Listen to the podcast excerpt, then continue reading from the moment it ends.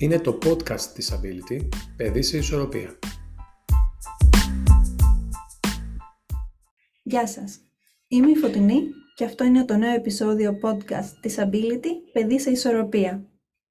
Σημερινή καλεσμένη μας είναι η κυρία Μαίρη Γώγου, είναι ειδική παιδαγωγός και σύμβουλος ψυχικής υγείας. Ασχολείται με την ψυχοεκπαίδευση, τη μαθησιακή αξιολόγηση και εφαρμογή εξατομικευμένων εκπαιδευτικών προγραμμάτων μέσω της χρήσης παιχνιδιού, με στόχο την ενίσχυση της συναισθηματικής νοημοσύνης. Είναι συγγραφέας του βιβλίου «Ιστορίες Συναισθηματικής Νοημοσύνης». Μαζί της θα μιλήσουμε για τις δυσκολίες συμπεριφοράς στην παιδική ηλικία και τους τρόπους διαχείρισης.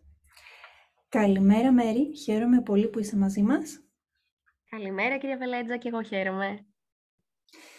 Πάμε λοιπόν να συζητήσουμε για ένα θέμα που όλους τους γονείς μας ταλανίζει πάρα πολύ, αλλά και τους εκπαιδευτικούς φυσικά. Πάμε να μιλήσουμε για τις δυσκολίες συμπεριφοράς στα παιδιά μας. Λοιπόν, καταρχάς θα ήταν σημαντικό να δούμε τι ορίζουμε ως προβλήματα συμπεριφοράς. Θα λέγαμε λοιπόν ότι μια συμπεριφορά ορίζεται ως προβληματική, ως μια αναμενόμενη αντίδραση σε μια κατάσταση που μας δυσκολεύει, η οποία εμφανίζεται μόνιμα και σε δύο διαφορετικά πλαίσια. Το ένα θα μπορούσε να ήταν, ας πούμε, το σχολείο, το άλλο το σπίτι. Mm-hmm.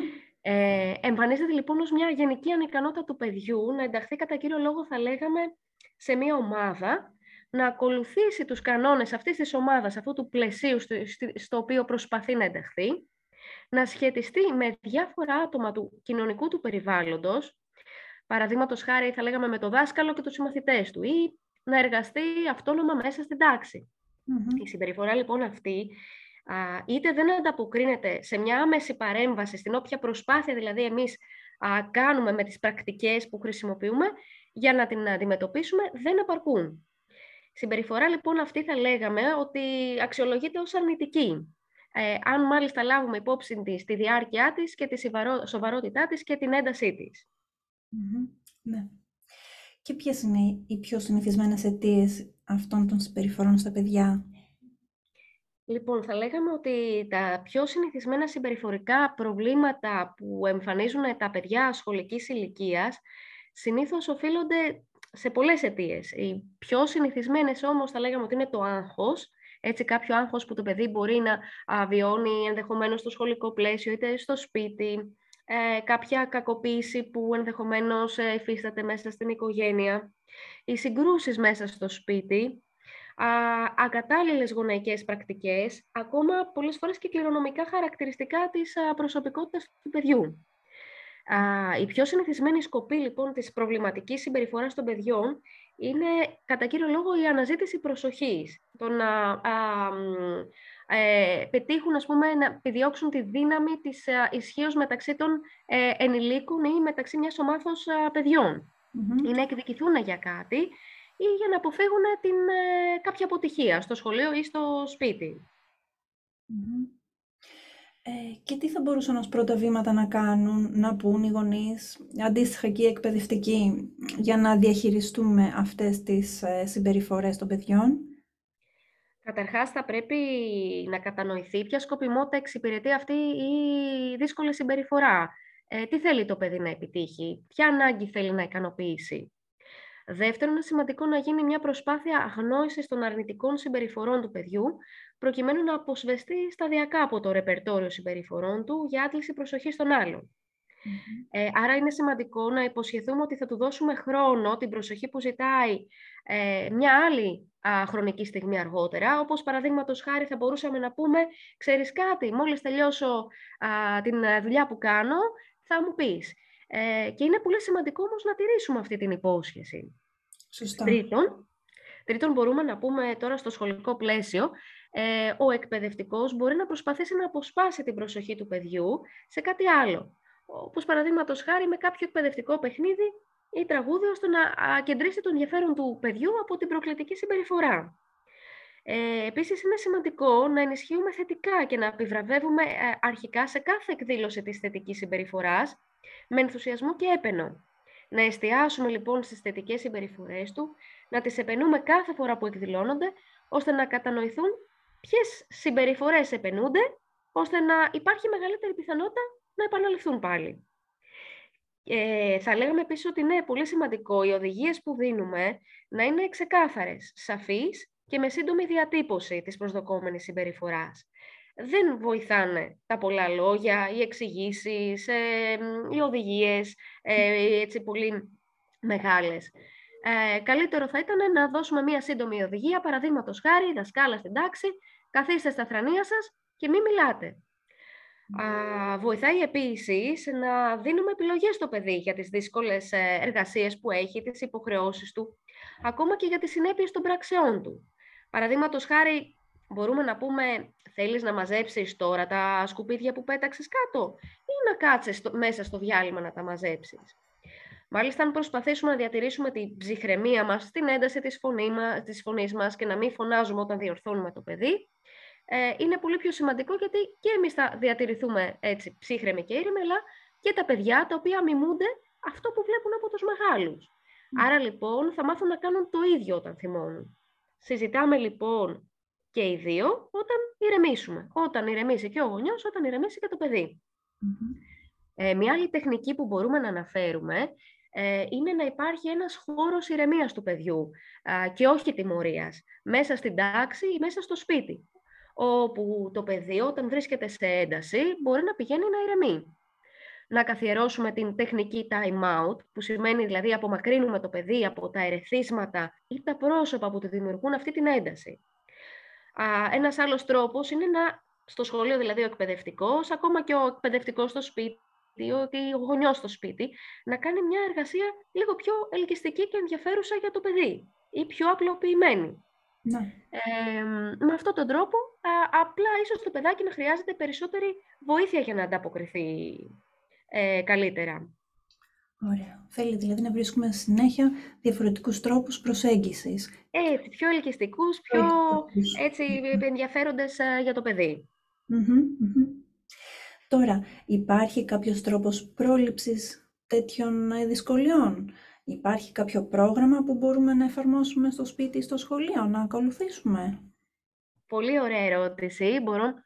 Η αλήθεια είναι ότι υπάρχουν προγράμματα ενίσχυσης κοινωνικών και συναισθηματικών δεξιοτήτων που εφαρμόζονται πολύ συχνά σε σχολεία της πρωτοβάθμιας εκπαίδευσης του εξωτερικού, κατά κύριο λόγο, για να διευκολύνουν την ανάπτυξη αυτών των δεξιοτήτων, των κοινωνικών δεξιοτήτων που έχουν ανάγκη τα παιδιά, των δεξιοτήτων λήψης αποφάσεως, ενσυναίσθησης και αυτορύθμισης του συναισθήματος.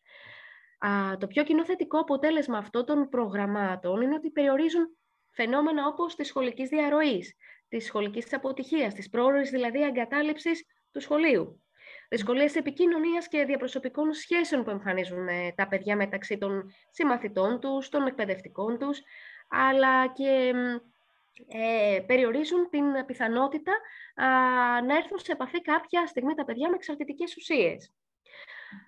Προγράμματα συναισθηματικών και κοινωνικών δεξιοτήτων, λοιπόν, έχουν σχεδιαστεί για να ενισχύσουν τις παραπάνω δεξιότητες, κυρίως σε παιδιά που αντιμετωπίζουν ποικίλες συμπεριφορικές, συναισθηματικές, κοινωνικές, αλλά και μαθησιακές δυσκολίες στο σχολικό πλαίσιο, αλλά κυρίως σε παιδιά που προέρχονται από μειονότητες ή από οικονομικά στερημένα περιβάλλοντα. Και τι προσφέρουν τα προγράμματα ενίσχυσης συναισθηματικών και κοινωνικών δεξιοτήτων όταν εφαρμόζονται από τη μία πλευρά στο σπίτι, και τι προσφέρουν αντίστοιχα όταν εφαρμόζονται στο σχολείο? Λοιπόν, τα προγράμματα που εφαρμόζονται σε ένα πλαίσιο όπως είναι το σχολείο, μέσα στο οποίο, όπως καταλαβαίνετε, τα παιδιά περνούν τον περισσότερο χρόνο της καθημερινότητάς τους. Είναι πιθανότερο να επιφέρουν θετικά αποτελέσματα στην ενίσχυση ευρύτερων δεξιοτήτων, όπως παραδείγματος χάρη να αυξήσουν την ψυχική ανθεκτικότητα των παιδιών, αλλά και την εξοικείωσή τους με τη διαφορετικότητα. Τα σχολεία με τον τρόπο αυτό, λοιπόν, δημιουργούν ένα ευνοϊκότερο σχολικό περιβάλλον και ένα ψυχολογικό κλίμα που αποπνέει περισσότερη ασφάλεια για το παιδί, μέσω της εφαρμογής κυρίως προληπτικών, θα λέγαμε, και ενισχυτικών παρεμβάσεων. Μάλιστα, όπως φαίνεται, διεθνείς σχολικές παρεμβάσεις που προωθούν την ανάπτυξη κοινωνικών και συναισθηματικών δεξιοτήτων εφαρμόζονται για να ενισχύσουν ακριβώς αυτό. Την κοινωνική, συναισθηματική και μαθησιακή λειτουργικότητα των μαθητών, αλλά και να διευκολύνουν την ανάπτυξη ικανότητων που προωθούν την ολόκληρη ψυχική υγεία των μαθητών. Mm-hmm. Τώρα αυτά τα προγράμματα εφαρμόζονται κατά κύριο λόγο στα πρώτα χρόνια της πρωτοβάθμιας εκπαίδευσης, όταν τα παιδάκια ακόμα πηγαίνουν στο δημοτικό, είναι μικρούλικα. Mm-hmm. Και μάλιστα είναι μια πολύ βασική περίοδος που, όπως καταλαβαίνετε, ξεκινάει η μαθησιακή δέσμευση του παιδιού και κοινωνικο-συναισθηματικές δεξιότητες που θέτουν τις βάσεις του παιδιού και μια μακρόχρονη μαθησιακή πορεία του. Οπότε οι στόχοι αυτών των προγραμμάτων, λίγο πιο αναλυτικά να τους επεκτείνουμε. Τώρα τι προσπαθούν να επιτύχουν, τα αναφέραμε και πιο πάνω, αλλά πιο συγκεκριμένα μπορούμε να πούμε ότι έχουν στόχο την ανάπτυξη γνωστικών, συναισθηματικών και συμπεριφορικών δεξιοτήτων. Πιο συγκεκριμένα μπορούμε να πούμε ότι η αυτογνωσία, δηλαδή η ικανότητα των μαθητών να αναγνωρίζουν τα συναισθήματά τους, να έχουν αυτεπίγνωση των δυνατοτήτων και αδυναμιών τους, αλλά και μεγαλύτερη αυτοπεποίθηση. Ή την αυτορύθμιση των συναισθημάτων, που σημαίνει δηλαδή να ελέγχουν καλύτερα τις παρορμήσεις τους, τα συναισθήματά τους, να διαχειρίζονται καλύτερα συναισθήματα άγχους, θυμού, να έχουν καλύτερη αυτοπιθαρχία, να οργανώνουν και να επιτύχουν καλύτερα τους στόχους που θέτουν. Να τους βοηθήσει ουσιαστικά στην ανάπτυξη μιας κοινωνικής συνείδησης, της ικανότητας δηλαδή για ενσυναίσθηση, που σημαίνει δηλαδή το να μπαίνει κάποιος στη θέση του άλλου, να σέβεται τους άλλους και τα συναισθήματά τους, αλλά και την ενίσχυση δεξιοτήτων που έχουν να κάνουν με την δημιουργία σχέσεων, όπως επικοινωνιακές δεξιότητες, ανάπτυξη και δέσμευση, αλλά και διατήρηση διαπροσωπικών επαφών με τους μαθητές τους, με τους φίλους τους, με τους εκπαιδευτικούς τους, αλλά και την ικανότητα να συνεργάζονται ικανοποιητικά μέσα στην τάξη ή εκτός τάξης σε διάφορες ομάδες. Τώρα, κάποια πιο συγκεκριμένα παραδείγματα θα μπορούσαμε να έχουμε. Μπορούμε να δώσουμε κάποια παραδείγματα, έτσι, το πώς μπορεί να εφαρμοστεί ένα τέτοιο πρόγραμμα στην τάξη ή μετά στο σπίτι από τους γονείς ή τους θεραπευτές του παιδιού ή από κάποιον εκπαιδευτικό που ασχολείται με τη μελέτη του παιδιού. Ένας αποτελεσματικός τρόπος που μπορούμε να πούμε ότι εφαρμόζεται το συγκεκριμένο πρόγραμμα είναι να ενσωματωθεί μέσα στις δραστηριότητες της διδασκαλίας, αλλά και μέσα από την ελεπίδραση με τους συμμαθητές του. Ένας εκπαιδευτικός, δηλαδή στην τάξη για παράδειγμα, θα μπορούσε να χρησιμοποιήσει το γλωσσικό κώδικα αυτών των προγραμμάτων για να ενισχυθούν οι κοινωνικο-συναισθηματικές δεξιότητες μέσα από τις μαθησιακές δραστηριότητες, αλλά και από άλλα μαθήματα, όπως είναι η μουσική, η ζωγραφική, η γυμναστική. Εφαρμόζονται πάρα πολύ καλά τα συγκεκριμένα προγράμματα. Μάλιστα, κάποιες έρευνες υποστηρίζουν πως η ενασχόληση των παιδιών με προγράμματα εικαστικών μπορεί να οδηγήσει σε θετικά αποτελέσματα στην κοινωνική και συναισθηματική τους ανάπτυξη. Και ιδιαίτερα για τα παιδιά με κοινωνικές και συναισθηματικές δυσκολίες, με διάσπαση προσοχής, με υπερκινητικότητα, αυτισμό και άλλες αναπτυξιακές δυσκολίες, η ενασχόληση με τα εικαστικά, όσο πολλές φορές και εμείς οι γονείς τα βάζουμε σε δεύτερη κατηγορία, είναι εξαιρετικά σημαντική για την κοινωνική και συναισθηματική τους ενίσχυση. Το να μπορούν να χαλαρώνουν, να ηρεμούν, να δημιουργούν επαφές και φιλαράκια μέσα στην τάξη, μέσα από τις μικρές ομαδούλες που μπορούν να δημιουργηθούν κατά την εφαρμογή αυτών των προγραμμάτων. Και τα παιδιά, κυρίως με δυσκολίες κοινωνικής επίγνωσης, δυσκολεύονται να συνειδητοποιήσουν ότι οι δικές τους σκέψεις και τα συναισθήματα διαφοροποιούνται από των άλλων παιδιών, αλλά δυσκολεύονται και να τις διακρίνουν, να επεξεργαστούν κοινωνικά ερεθίσματα και να ανταποκριθούν κατάλληλα και με ευελιξία σε ένα πλήθος κοινωνικών πλαισίων. Συνεπώς, θα λέγαμε ότι πολλές έρευνες έχουν εστιάσει στην επίδραση της μουσικής, των μαθημάτων που αναφέραμε, έτσι, των εικαστικών, της δραματοποίησης, της κίνησης και των οπτικών ερεθισμάτων που εφαρμόζονται στα προγράμματα ενίσχυσης κοινωνικών και συναισθηματικών δεξιοτήτων σε μαθητές με αυτισμό και άλλες κοινωνικογνωστικές δυσκολίες. Πολύ, πολύ ωραία.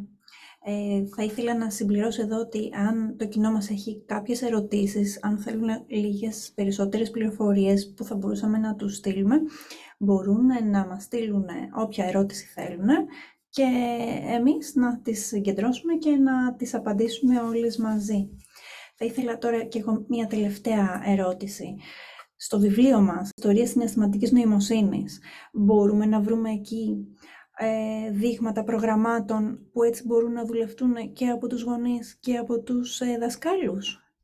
Ακριβώς, το βιβλίο Ιστορίες Συναισθηματικής Νοημοσύνης είναι ένα πρόγραμμα ενίσχυσης αυτών των κοινωνικών συναισθηματικών δεξιοτήτων που αναφέραμε προηγουμένως, όπου έχει διαφορετικές ιστορίες που μπορεί να διαβαστείτε στα πλαίσια της τάξης, μέσα από τα γλωσσικά μαθήματα, αλλά και μέσα από τα δευτερεύοντα μαθήματα που είπαμε, προκειμένου τα παιδιά να μιλήσουν για κάποια συναισθήματα, κάποιες δύσκολες καταστάσεις και αργότερα να παίξουν ομαδικά παιχνίδια που βοηθούν ουσιαστικά και ενισχύουν τα συγκεκριμένα συναισθήματα ή τις συγκεκριμένες κοινωνικο-συναισθηματικές δεξιότητες που προωθεί το συγκεκριμένο κεφάλαιο.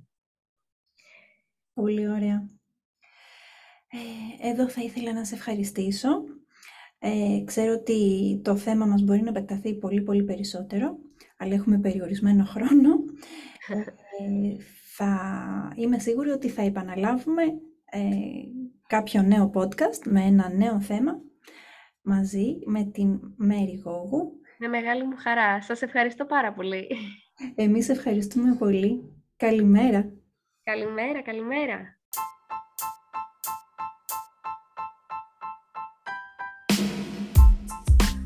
Ήταν το podcast της Upbility, Παιδί σε ισορροπία. Ακολουθήστε μας για να αναμβάνετε τα νέα επεισόδια. Και μην ξεχνάτε, μπορείτε να μας στέλνετε τις ερωτήσεις σας με φωνητικό μήνυμα μέσα από την πλατφόρμα ακροάσης.